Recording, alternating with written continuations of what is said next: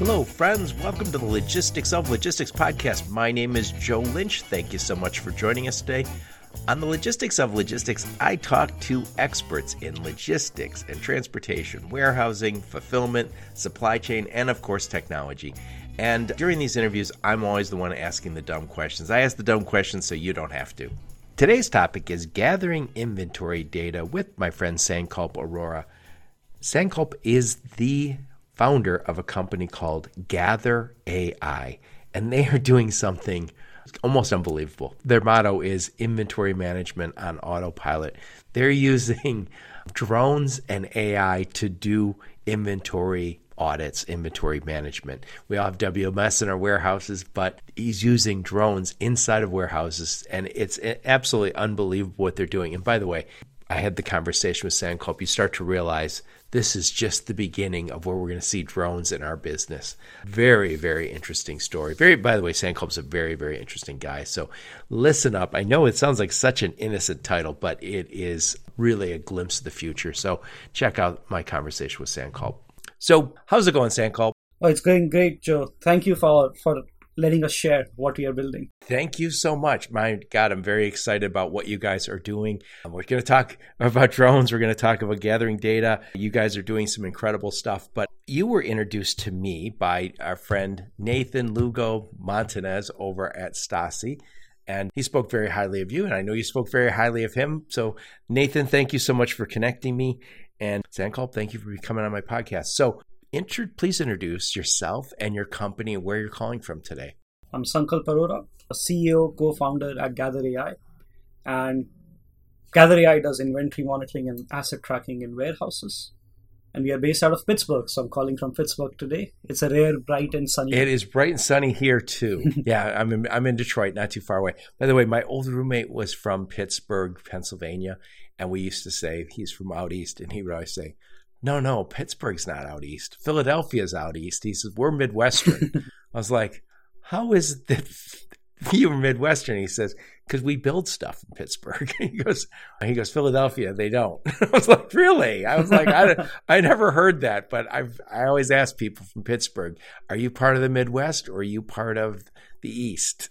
Oh, can we claim both spots? Of course, I knew you'd do that. the best of both worlds. I love Pittsburgh. It's a great place to visit. And so, please um, tell us a little bit about you. Where'd you grow up? Where'd you go to school? Give us some career highlights before you started Gather AI, and then what did you? What reason did you start Gather AI? What hole did you see in the market? All right, I'll go. I'll go per question. So I, I grew up in India, in Delhi did my undergrad there in Delhi College of Engineering, which is a government college there. And always, and this is very strange that I'm not even exaggerating, my cousins tell me, because I grew up in a big joint family, that ever since I was five to six years old, I used to say, I want to build robots when I grow up. A lot of kids say that kind of thing. They just don't do it.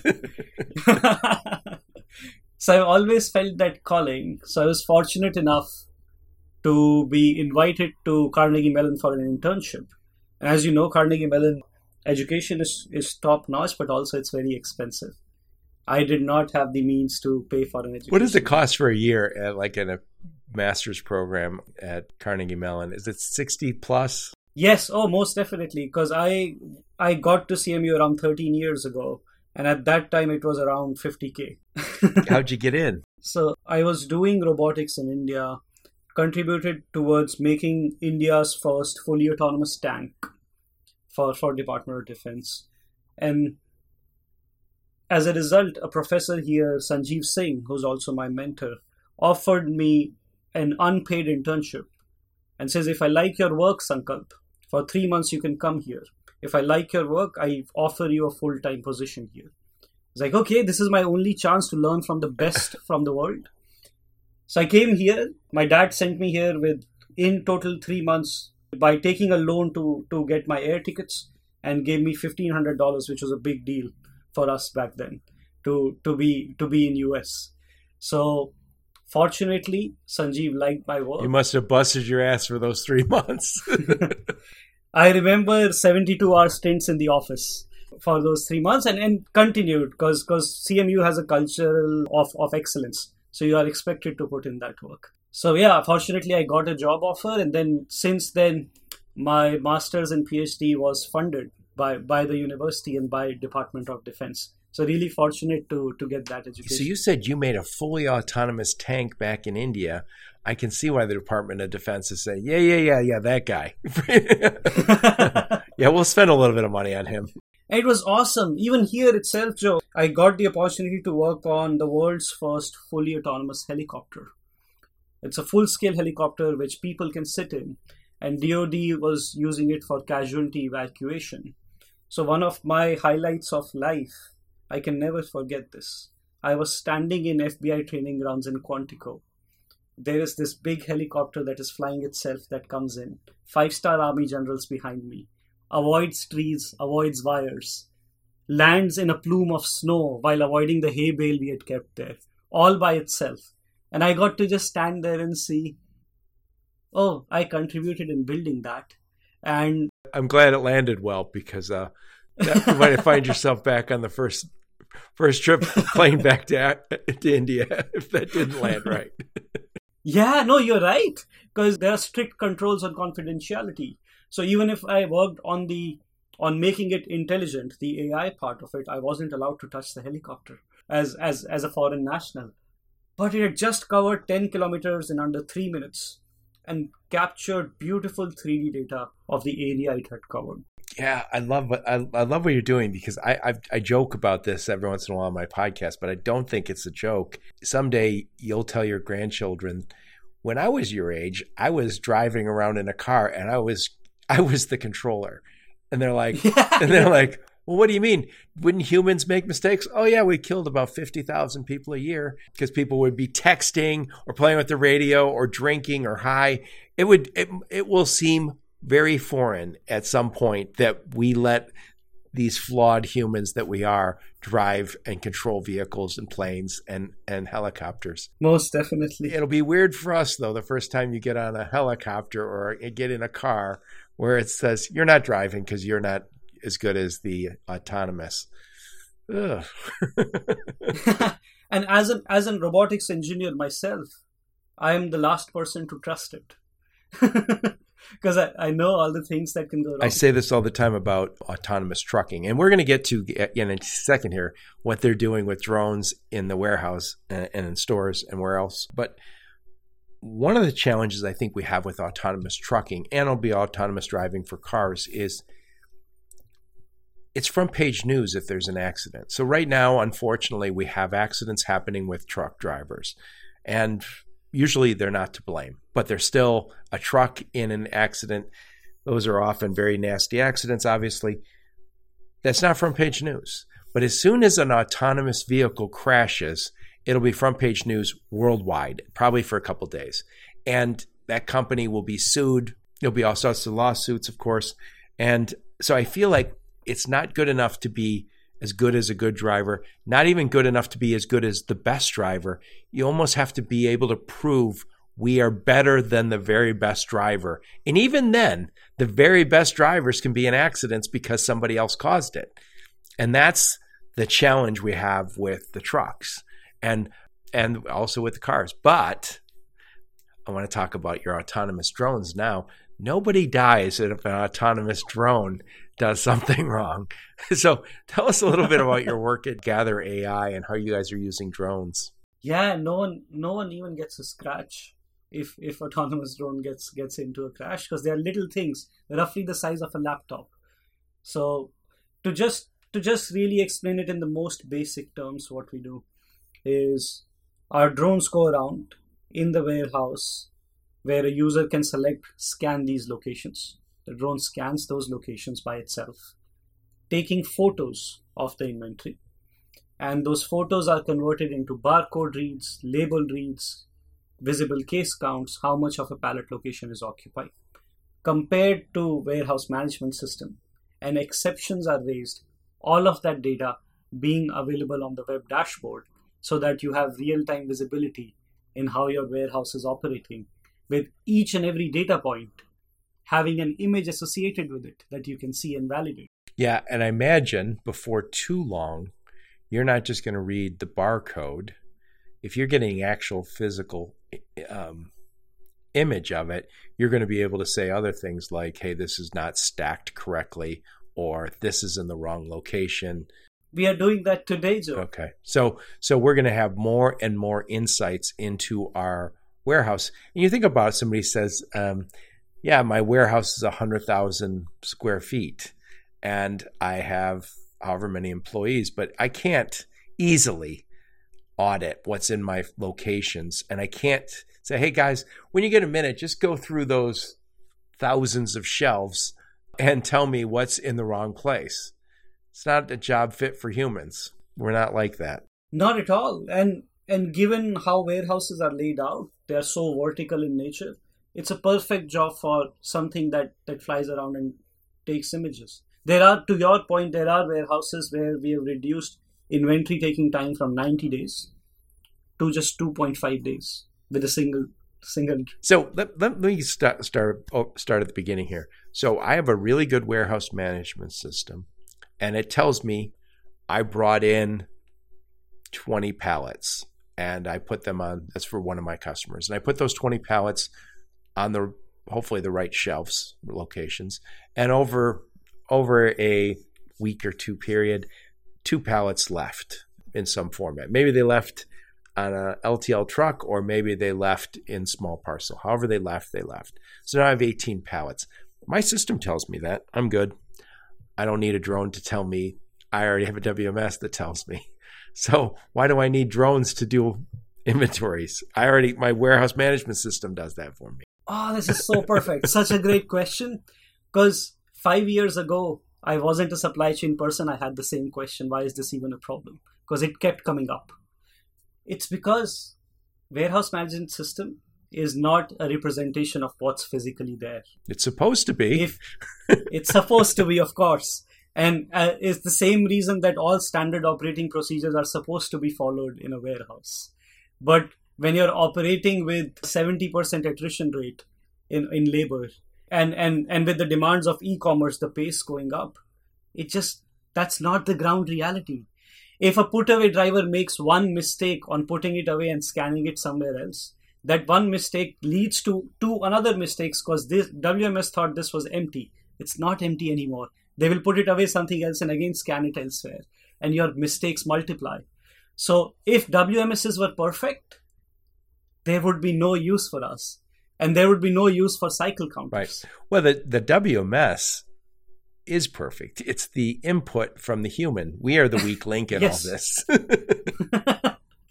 but I think WMS is, is there to serve people, so it's a shortcoming of the system that we help but, augment. So, and by the way, um, before we hit record, we were talking about my buddy Chana, your buddy Chana, over at Rabat, and they have a packing that Rabat wants to be king of the packing station. So if I'm putting stuff into a box before I seal it, they are checking to make sure I put the correct stuff in there. Again, another place where the system told me put four of those units in there and I put three in. And if I was perfect, I have no need for Rabat. But unfortunately, I'm walking all over the place and I'm processing hundreds, if not thousands, of orders and I'm going to make a mistake. Again, the humans being the weak link in all this. So, in a perfect world, not necessary, but we're not living in a perfect world. Oh yeah, you're absolutely right. In in a perfect level, it's not it's not necessary at all. But but you're far from it. And warehouse operators would be the first ones, or the honest ones would be the first ones to say we are far from it. Right. So you work with warehousing companies. Do you also work for other companies besides warehousing companies? So we are right now serving warehouses and distribution centers. But companies that hold those warehouses are 3PLs, they are air cargo companies, and food and bev distribution companies and retail warehouses. But but in distribution centers. And now we are slowly slowly going towards solving the line down problem for manufacturing plants. Again, within the warehouse. Moving upstream. Just you're moving upstream. There's one there's one constant in supply chains. The problem is always upstream of the problem, right? That's and that's that's what you're always looking at. If there's a problem at, at a warehouse, I'll consistently go upstream. There's a problem at the trucking company, go upstream. There's always something upstream that you can address to make this process work. So you started this company. I know. Uh, I'm just curious. How did you know that this was a problem? If you're not a supply chain guy, how did you realize this has got to be a solution that that the world needs now? So I was convinced that drones are exceptional data gathering tools, and in fact, I spent my PhD with my co-founders Daniel and Geetesh on making robots curious and effective data gatherers. So and we started doing customer discovery. Again customer discovery was funded by department of defense where the breakthrough call was with an air cargo company their global operations manager simon clark. And he says my main problem is inventory. So why is it? You know it's coming into the building. You know it's going out of the building it's just a building you know what's sitting in there. How do you make sure what's sitting in there is true? That i had people going on scissor lifts with with notepads and very dangerous scanners. very dangerous being on a scissor lift or any sort of ladder that takes me to the top of a warehouse building. I say oh i get it. I know i can solve this problem. Get me into your warehouse and i can show you i can solve this problem. And we went to their warehouse. What used to take them 4 hours we made a prototype was only done in 8 minutes with traceability of you can review images and that's that got us started we did, as we did more customer discovery, we discovered it's a problem not just in warehouses but also in retail stores. It's it's also a problem in manufacturing plants. So it just made sense that we can generate value here, and that's how we got started. So it's interesting when we think of drones. I think, of course, we all know and have seen with the conflict in Russia and, and the Ukraine, I should say, we've seen drones in a military sense, and I think we're all kind of used to there's drones that are collecting information. But when you can take pictures and start do, using machine learning and artificial intelligence to start identifying what is that box and is that box irregular? Is that box ripped? Is that box askew? Is it the wrong location? So you said your your your PhD you were working to make drones more curious. What do you mean by that? so they can reason about how to effectively gather data given their own limitations. For example, you and I, when we reason about when we are driving, for example, on a on a traffic signal, we are stopped. We look around actively with our eyes to figure out where is what, form a state of oh this is what the world is, and then act on it. If we are attended drivers, if drones can be made or robots can be made intelligent oh this is how i can gather data effectively which is i have this camera. How do i use that camera to read this label? How do i use this camera to read a damaged box?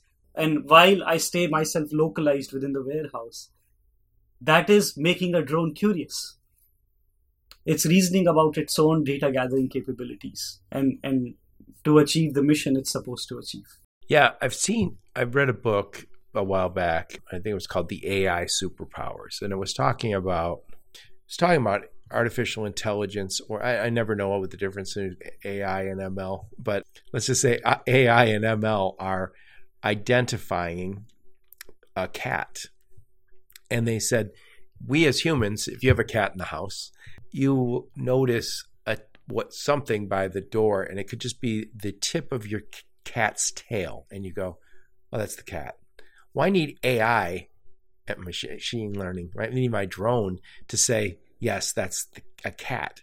But that is, there's a context that I have is I know I have a cat in this house. So if I see that, now if I don't have a cat in the house, I wonder, what the hell is that? What is that? I know it's, I know it's not a cat tail.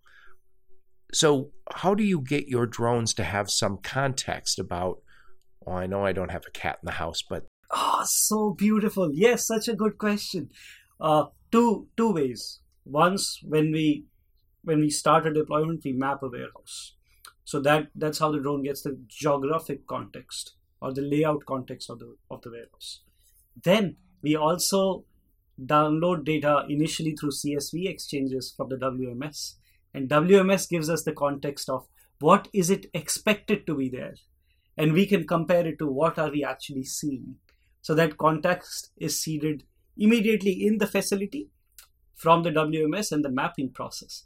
But larger context is gathered through now we have millions of images across of our, our multiple customers of what inventory looks like and what it's supposed to look like.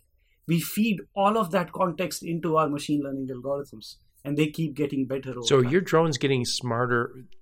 Are they getting more information from other warehouses every day or just the warehouse they're in? So they are neural network, which is the machine learning algorithm, that is getting smarter with each scan we do.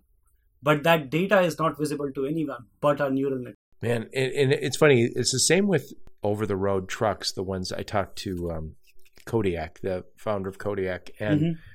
he was talking. I think they have a truck that has run over a million miles between Houston and Dallas, which I think is two hundred some miles. And so they've now they have a driver in that car or in that truck, and he said that it's picking up that data every truck that's doing that route is gaining that information. So it's not just the truck that's learning the one location, it's the entire network. And I think what's also interesting about that is it's going between Houston and Dallas because they have very little weather events. Now, it would be very difficult to do that in Pittsburgh or Detroit because it could snow or rain or sleet virtually any day of the year. And we also have the wind, you know, the wind to pick up and branches be down. So he said, even in rain, rain or a storm where the wind blew a branch or leaves onto the road, all of a sudden there's there's a problem. Now I know we don't have weather inside the inside a warehouse, which makes at least one of the variables go away. Are there other variables that make it worse in a warehouse? Oh, most definitely. And this has been a learning journey for us. But now now we are fairly robust. One is lighting, because most of the warehouses, if the modern, light goes out, it's not the same picture, is it? yeah. So, mo- and actually, most of the modern warehouses are uh, motion triggered lighting, and there is electricity saving to be had with that, but also reduction of carbon footprint. So, our drones had to learn on how to fly in complete darkness. So we can fly and take inventory in complete darkness with a little light mounted on a drone. Or it could fly up and trigger the uh, the light. but we, I think, I don't think we want to. We want to do that just because the drones are so small. It'll have to have an added hardware to actually trigger the light. We don't want to because we we are hardware agnostic. Like you can buy buy drones out of Best Buy that can then we use the same drones because I think our customers don't care about the drones; they just care about the data. And we have taken the approach of let's let's bring in the most tested drones, which are the consumer drones out there, the most reliable hardware, and then put that in warehouses. So you said to me, I think before we hit record, we don't care about how it's collected. We want the information. We want the data. So what are you guys doing with all this data? I mean, what are your customers doing with all this data? The most important thing that they our customers get is real-time visibility in what's on the floor in their warehouse or what's in the racking in their warehouse. And that gets converted to, oh, one of the customers used to, for example, send out every time if a truck would come in, they would start doing cycle counting right after put away. Now they just use a drone and it leads to six MHEs or six four scissor lifts being used for cycle counting. Now it's just a single drone. There are customers that are passing on that visibility for SOP adherence to their customers. And their customers are actually happy to pay for that data stream. There are customers that are actually using it within the warehouse to monitor how the teams are doing and making their operations better because now they know whether stacking norms are being followed, whether which aisle is making more mistakes versus another aisle. Yeah.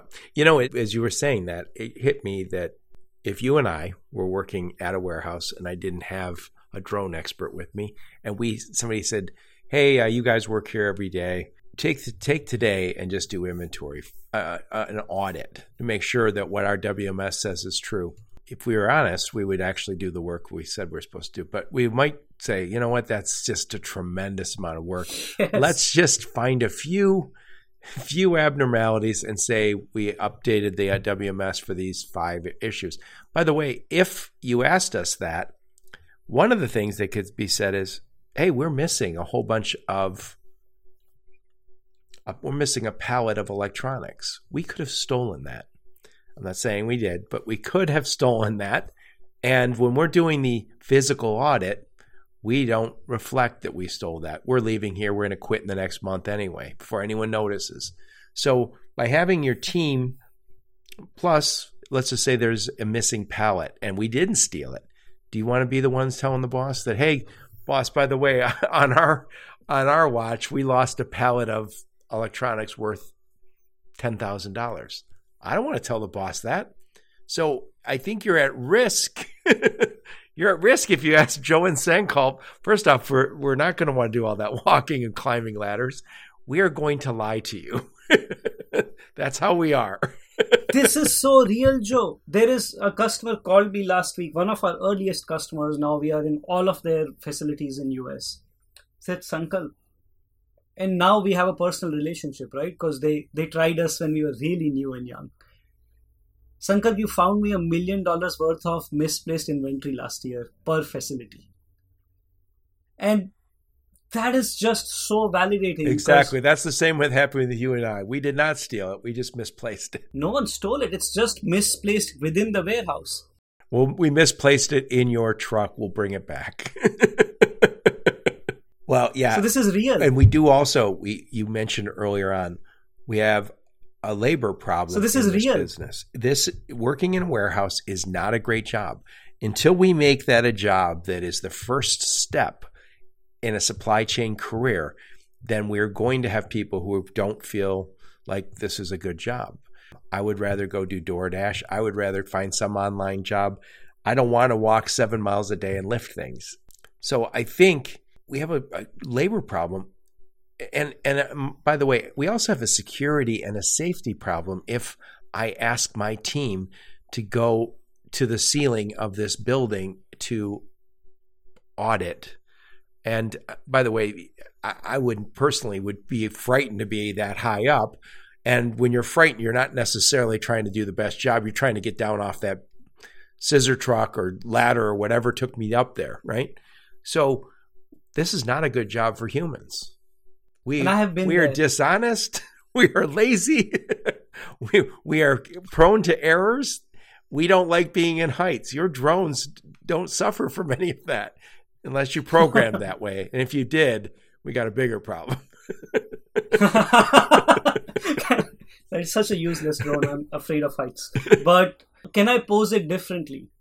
I think us people are good at creative problem solving. Right. That's where we belong. That's where we belong, and not for a, for tedious tasks. Taking inventory in a warehouse is a tedious task. This is a robot job. Yeah, and the the impact it has is you get more engagement with your people as well because they know there is accountability. There's image of everything that is stored in the warehouse, and your warehouse goes from being reactive, running inventory fire drills, putting more pressure on people, to automatically driving accountability and being proactive because the boss knows everywhere, no matter where in the world they're traveling. They can just peek into the warehouse and see how everything is stacked, and not just a CCTV view, but really how inventory is stacked. Right. And by the way, we if you think about what's happened in the warehousing business prior to e-commerce, if somebody said I would like a warehouse, I need one in the U.S., you'd like, well, get Indiana, somewhere in Indiana, because it's it's within one day of 65% of the US population. Good enough. And we did that. That was the way we worked for a long time. But now with same day and next day, and I think it's mostly next day still, we need to be closer to the populations. So if you think about the old mall that went up in the 70s and 80s, those malls were close to the expressways, close to the people, close to rail railhead, but that's why they put the mall there is because the people were there. So now we're starting to see companies, warehousing companies, want to be in an urban area. We've never wanted to put warehouses in an urban area. But if I'm going to put it there, it's going to have a smaller footprint, but it has to be taller. So vertical, I have yes. to go vertical. And if I don't have the ability to get it down from the top shelf, I can't put it up there. So I'm going to need some lifts that put it up there, but I'm also going to need that drone or something that can do inventory up there. So this is a problem that is relatively new. This wasn't a problem we had so long ago because your warehouses were out in the country in the past. They were in the suburbs. And there's another aspect that e-commerce has brought in. For example, I used to ship, for example, as a warehouse, maybe 65,000 jeans to Walmart, a store. And now I have to ship a pair of jeans to Joe. So my inventory accuracy has to be really high so that I don't miss that order. So the tolerance for inaccuracy has gone down with e-commerce. Yeah, you know another thing when we talk about order quality, of course that's important, but yeah, e-commerce you might be doing tens of thousands of shipments a day versus uh, you know hundreds. And but there's another aspect of this which is the sustainability. We now know that upwards of 30% of the stuff that we build never gets to an end customer. It's put on a shelf somewhere. And by the way, if you've ever been through like I'll call it an old warehouse, old warehouses they had no idea what was in there. I mean, yes, you walk through that, everything's dusty, everything's dirty. You don't even want to go back to the back. Who knows what's back there? We don't want that anymore. We won't tolerate that anymore. No one wants to work there, but also I don't want my stuff stored there. I, I'm not going to, if I go to a warehouse and it's dirty, excessively dirty, I don't want my stuff there. If there's stuff that looks like it's been there since 1975, I'm not working there. We have to figure out a way to take things off the shelf. And I say there's certain things perishable. Anything that's electronics is perishable. I don't want a laptop that's been on a shelf for a year. I don't want a mobile phone that's a year old. I mean, we have to figure out, and granted, the WMS can tell me, but also eh, it needs updates to tell me, hey guys, this is this is one more piece of data to help me remind me get this stuff off the shelf. So mm, time time to find the wholesaler who will p- take this off my hands. And it's it's great that you bring up sustainability, and we don't share this as value proposition. Our customers have shared it back with us. When you are able to remove six MHEs from your facility, the the energy costs also go down and and your carbon. But more importantly, if you're picking something or taking inventory of something that is 15 feet high, and I apologize for the units here, they may not be relatable, but a forklift roughly takes 250 kilojoules of energy, and a drone takes 1.5 kilojoules of energy to do the same thing. So it is just for taking inventory. There is there is in our own little way unintended consequences. We are helping out reducing carbon footprint as well. Yeah, it's it's also uh, I have a friend. Well, he sold it now, but he had in right over in Canada, right over the border from me.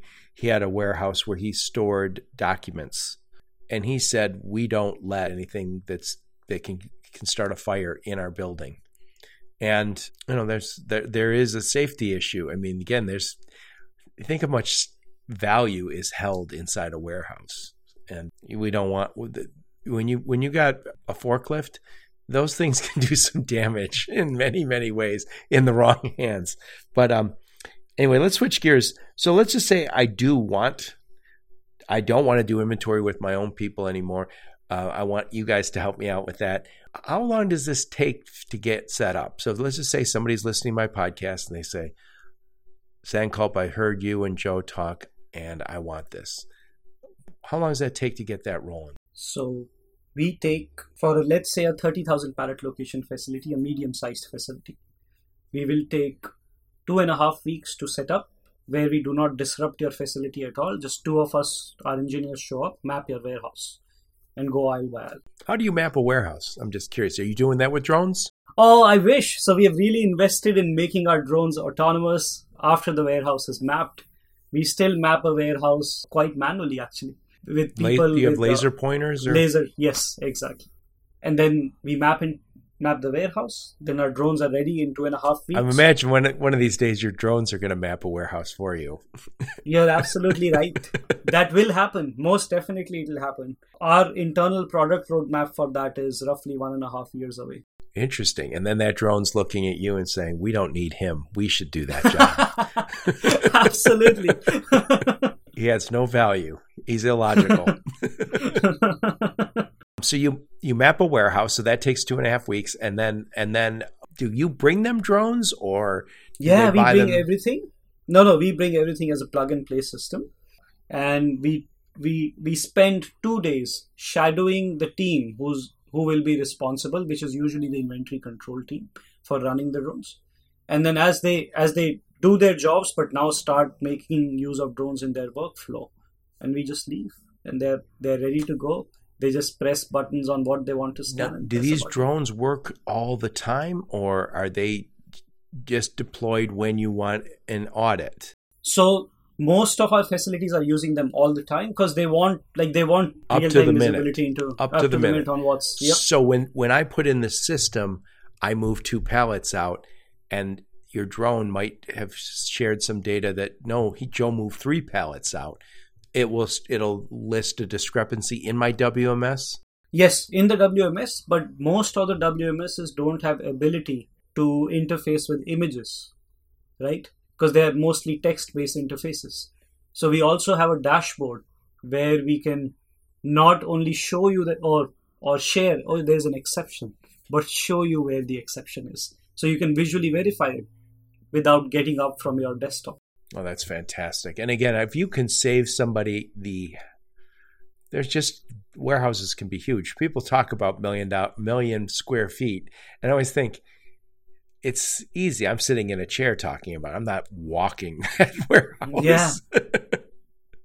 um. So you guys do these all the time audits. Is there anything else that your drones are doing within those warehouses other than gathering? Again, for the title, gathering inventory data. I think we still just gather inventory data, and that's all. The impact of that is quite interesting. Oh, it's it's it's a, it's enough. I'm not saying it's not enough. I'm just wondering if there was other things they're doing. No, not immediately. I think long-term roadmap is obviously to go to yards that are attached to these warehouses and start gathering inventory data of yards, and and then ports. And bear with me, Joe. I think long-term, I, I I hope, and I know I know you have some reservations against this, but if if your house ever needs a roof inspection, hopefully you just go to an app and and say inspect my roof Oh, my, don't my mom when. had uh, my mom had a roof replaced, and they did- they didn't go up there. They had a drone come by and check it out. And I'm I'm all for the drones, but we were I was I say it's somewhat tongue in cheek, but uh, we're gonna have to figure out how drones fly. That's one of the challenges. And you said that's one of the things that drove you indoors is that we do have a challenge because I don't think any of us want to be out on a nature walk in the country and see dozens of drones flying by. no, we don't. and and I can also just see like if you're in New York City or Chicago or any major city where the sky is dark with drones delivering stuff.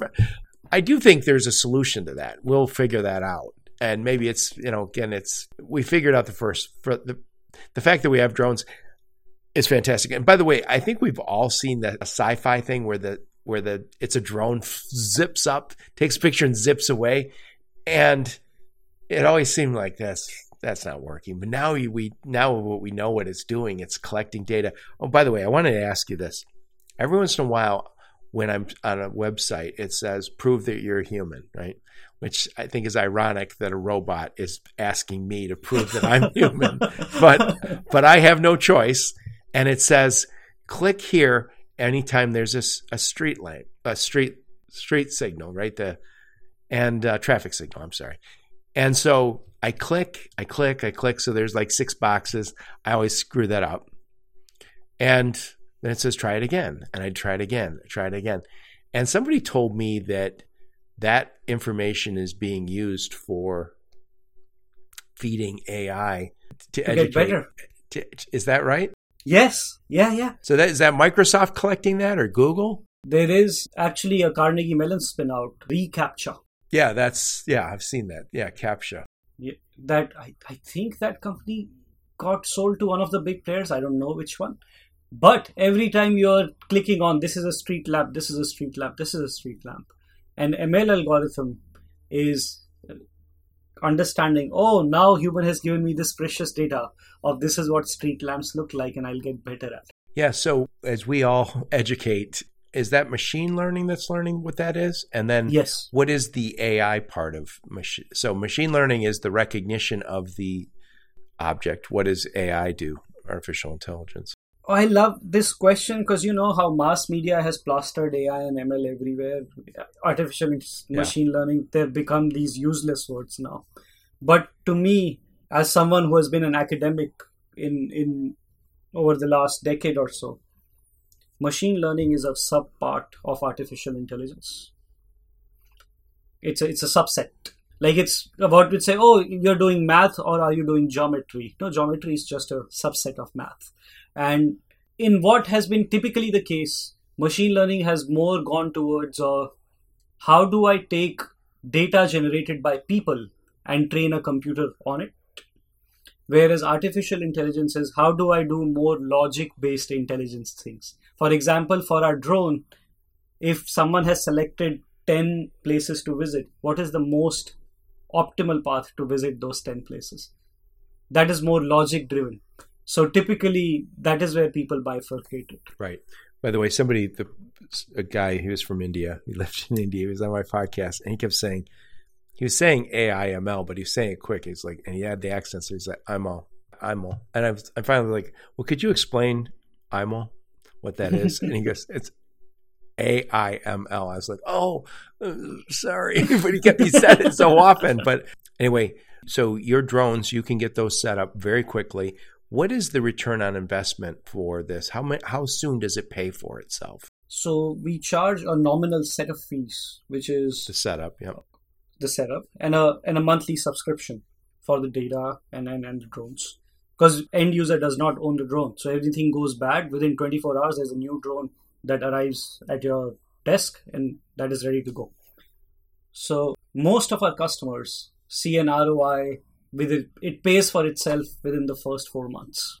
Nice, nice. Now, um, does this easily hook up to my WMS? These drones, or is, are they are they always in a separate system? It's such a good question. So the answer to both of them is yes.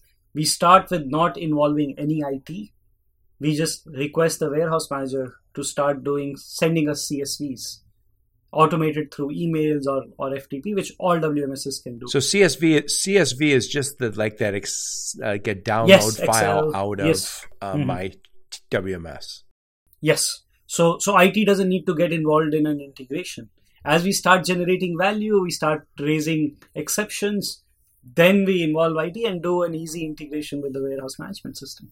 Yep. And by the way, I've I've had the guys from Softeon on my podcast a number of times, and one of the last times we talked, they're soft W, they're one of the top WMS companies, and one of the things they said is you have to find a WMS that is built to integrate because older systems just said we do everything we don't need any help outside but now the modern warehouse if you have a a sophisticated warehouse, there's going to be all sorts of automation. I need my WMS to integrate with all the cool automation. And who knows what we will be bringing in the next few years. And that's the same with our transportation management systems.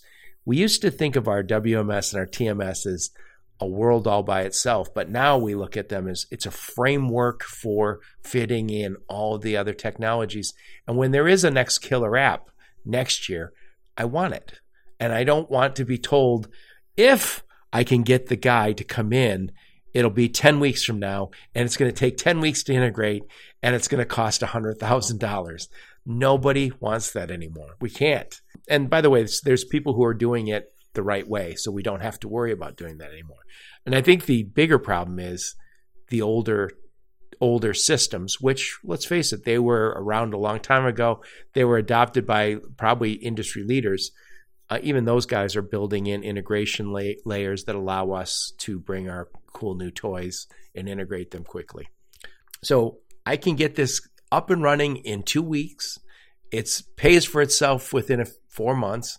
And I think it's a really nice selling. I think it's when I bring in um, new customers, I can say, "Hey, you know you go down the street to our competitor, and they they will give you an audit, inventory audit every once a quarter, once a year. We do it every day. You get it, Joe. And our 3PL customers are actually putting a premium on it and are winning contracts, saying, Oh, I will give you visibility to the extent of even you can see photos of your inventory if you want. So suddenly it's like, oh, I can have trust as a 3PL customer on how my inventory is being stored. So that's that's happening. I love it. I love it. It's it's it makes things a lot easier. I mean, I the, the, we're going to have to find a lot more ways to automate the warehouses because again, I just and I don't say this in a negative way in any any sense, but Sankalp, if you have children, you aren't educating them to go work in a warehouse in a manual job. You might say, "Well, I want my kids to work in a warehouse. I want them to do it an, an, an engineer's job, the tech's job." And that's the problem. We're a wealthy country here in the United States, and there's many other wealthy countries where we are going to struggle with labor in warehouses. And until we start making those jobs the first step of a supply chain career, we are going to have a problem. And we have to we have to make this job a lot less dangerous, a lot less walking, a lot less manual. So, what's next for you, Sankalp? What's next for Gather AI, and then what's next for drones in general, and as as used in the supply chain, and especially uh, for for uh, things you're close to? What's next for us? Well, next for us is we are taking the value that we have delivered for our early customers. I say early now; we have been around for five years but the thing that I'm really proud of, Joe, is in our, our team, the work that they've done. Each customer that has more than one warehouse that has engaged with us have has expanded to more than one warehouse with us. So now we want to just That's a pretty good sign that it works. Oh yeah, it's been a joy just driving that success and driving that value. And I we are now taking that value to more and more number of people and scaling quite rapidly. In in that sense in terms of the product itself, the inventory teams and even now warehouse managers are spending more and more time on our digital platform, the dashboard. So now on our dashboard, not only we are providing inventory data, we are providing facility insights. The next thing that is coming is insights about the network. How is your network doing? And how different facilities are ranking. And inventory teams are actually doing actions and assigning each other actions and, and each team's actions on our web dashboard. So the product is growing to become more of a home for warehouse operators.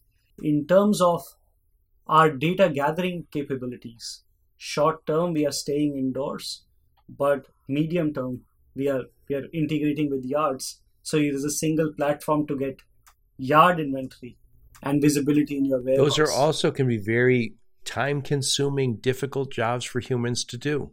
Yeah. And it's the especially flying vehicles are very well suited for those for those aspects. Because in fact my final result of my PhD was a demonstration for Department of Defense where a soldier can find all the cars in an area while hidden behind a hill in less than five minutes for an area of 33 football fields in less than five minutes and, and get their number plates just because you can have these flying vehicles do that for them. Well, you think about right now, people are being told, you know, at a port, hey, Joe Sankalp, could go out and tell me where these containers are. Yeah. that's that's a rough job. I mean, that's and again, it's it's also my system might t- tell me that was unloaded, but maybe it hasn't been unloaded. Maybe it's still on a truck somewhere or on a, a ship somewhere. So we have to get better and better. This is this is going to help streamline the supply chain. And it, by the way, we're seeing this everywhere. I forgot the name of the company that's that's checking stuff as it leaves the dock. So they have a tower that says we are going to check every barcode, every we're going to take a picture of everything that's getting loaded.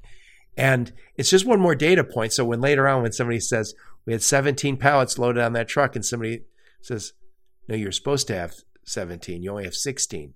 Well, now now we have to debate. Well, now if I have a tower that just said, not only did I take video pictures, I'll tell you the system said 17 and you only loaded 16. Where's the other pallet? Catch me before the truck goes on the road. And I think we're going to see more and more of these checks. They tell us the system data is correct or fix it before before it gets costly. Absolutely. I think thus far these softwares have depended on people to do data entry. I think now the difference that is happening is data entry is now driven by autonomous things. Yeah, um, God, now that you think about it, it really makes sense to say drones checked checked this in. Drones checked before it left. Yeah.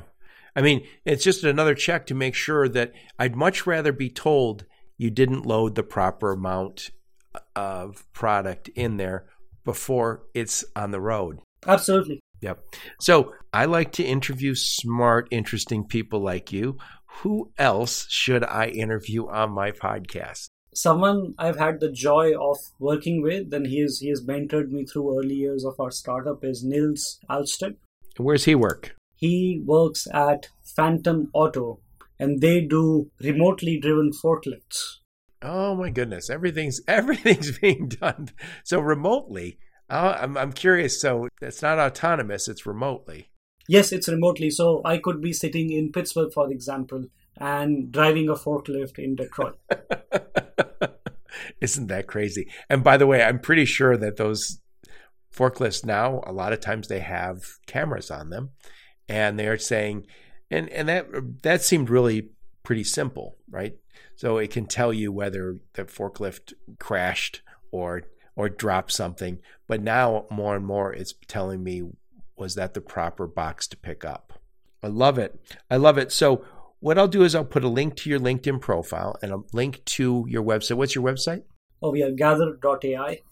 Gather.ai. Uh, it's funny when you were introduced to me by our friend Nathan Lugo Montanez, and I remember I was looked, I was like, what the hell is Gather AI? And I kept thinking to myself, I hope this is related to logistics and supply chain. Um, and it clearly is. So I, I, should have trusted Nathan. But I, I, love what you guys are doing. And again, we have so many problems in the warehouse with labor shortages and all the other things we discussed. And I love that love that you're you're taking a job that doesn't that humans don't do well. And it's it's dangerous for us and you're freeing up the humans to do human work so the robots can do the robot work. What conferences will we see you guys at? So we have already we are hitting the circuit. We have already been to International Warehouse Logistics Annual Conference. There's a technical conference coming up in September. Where's that at? Oh, I forget the location. I'm sorry about that.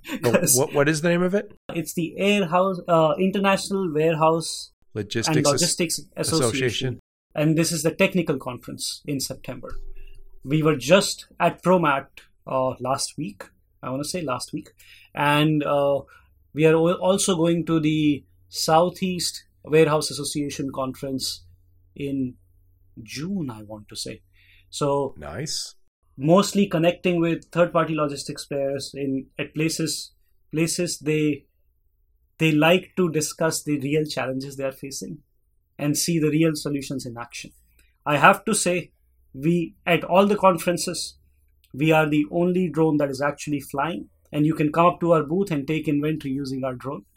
Even in promat the largest automation technology conference in us we were the only drone that was flying. Really? Interesting. There were other companies out there but i think this product takes some doing and takes some technical expertise oh yeah yeah absolutely yeah it's but man, once you get that working, it's just I can't envision that this isn't a best practice within a few years. Where if somebody says, "Well, don't pick a warehouse without one," absolutely yes, and th- that that will happen. And I think it just takes. We are uh, we are very very proud of our product and the value we generate. So we we want to share it as much as we can. Yep. So what I'll do is I'll put a link to your LinkedIn profile, link to gather.ai, and uh, any other links you and your marketing team give me, I'll put those in the show notes. And uh, we will see you at one of those conferences. Did you go to Manifest this year? I was at Manifest. Actually, Robert and Chana got me there. So I was like, "You have to be here." I was like, "Okay, I'll." I saw I saw Chana and his wife from Rabat. I talked to him, and I talked to him at a cocktail party.